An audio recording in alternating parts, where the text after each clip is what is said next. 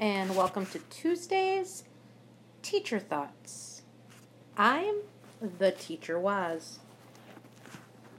So today I want to talk about a topic that has been really weighing on me as I'm taking the delve into civil rights in my U S history class and beginning the Russian Revolution in my world history class, and gonna then delve into World War One, and it's why are we as educators so overly critical of other educators?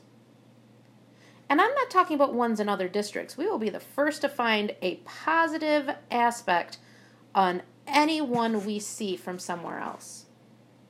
I'm talking about overly critical of those that we work with. It can be something as simple as a negative thought about their classroom, about their management style, about the way something happens.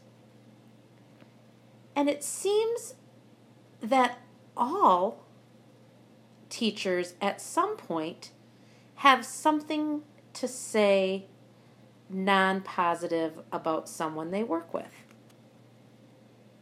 It's very easy to find fault with them, very easy to find a difference. Yet, at the end of the day, we are the same individuals who tell our students on a daily basis to embrace each other's differences. We will take any student that is struggling or that says or does something a little off the ordinary, and we will change, and we will modify, and we will embrace and enhance anything, anything to make every student feel successful. I personally know teachers who will go above and beyond for every student they teach. Whether it's staying after school, helping them outside of the classroom, we've all done it. We will take and encourage every student to treat others with fairness, to treat others with kindness, and tell them that there's hope for every one of them, for everything that they do. We are the ones that take, and we all know who we are. We stock pens and pencils and pencil sharpeners and erasers. We spend sometimes more money on our classrooms than we do for our daily budget.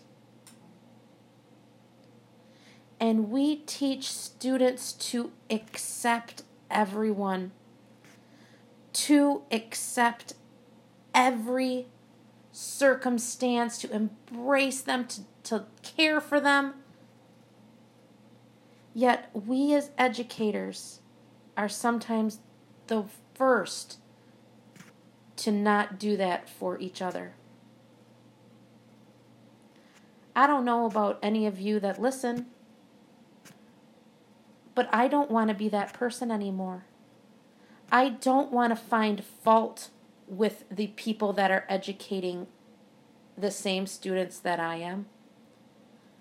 I want to be able to find positives in everything. Not one of us is a cookie cutter cutout of the other. So I'm going to take and embrace everyone's differences, similarities, uniqueness, and let them be them. Just as we tell our students every day, accept everyone for what they bring to the table. And I think that is my teacher thought for today. Have a fantastic Tuesday.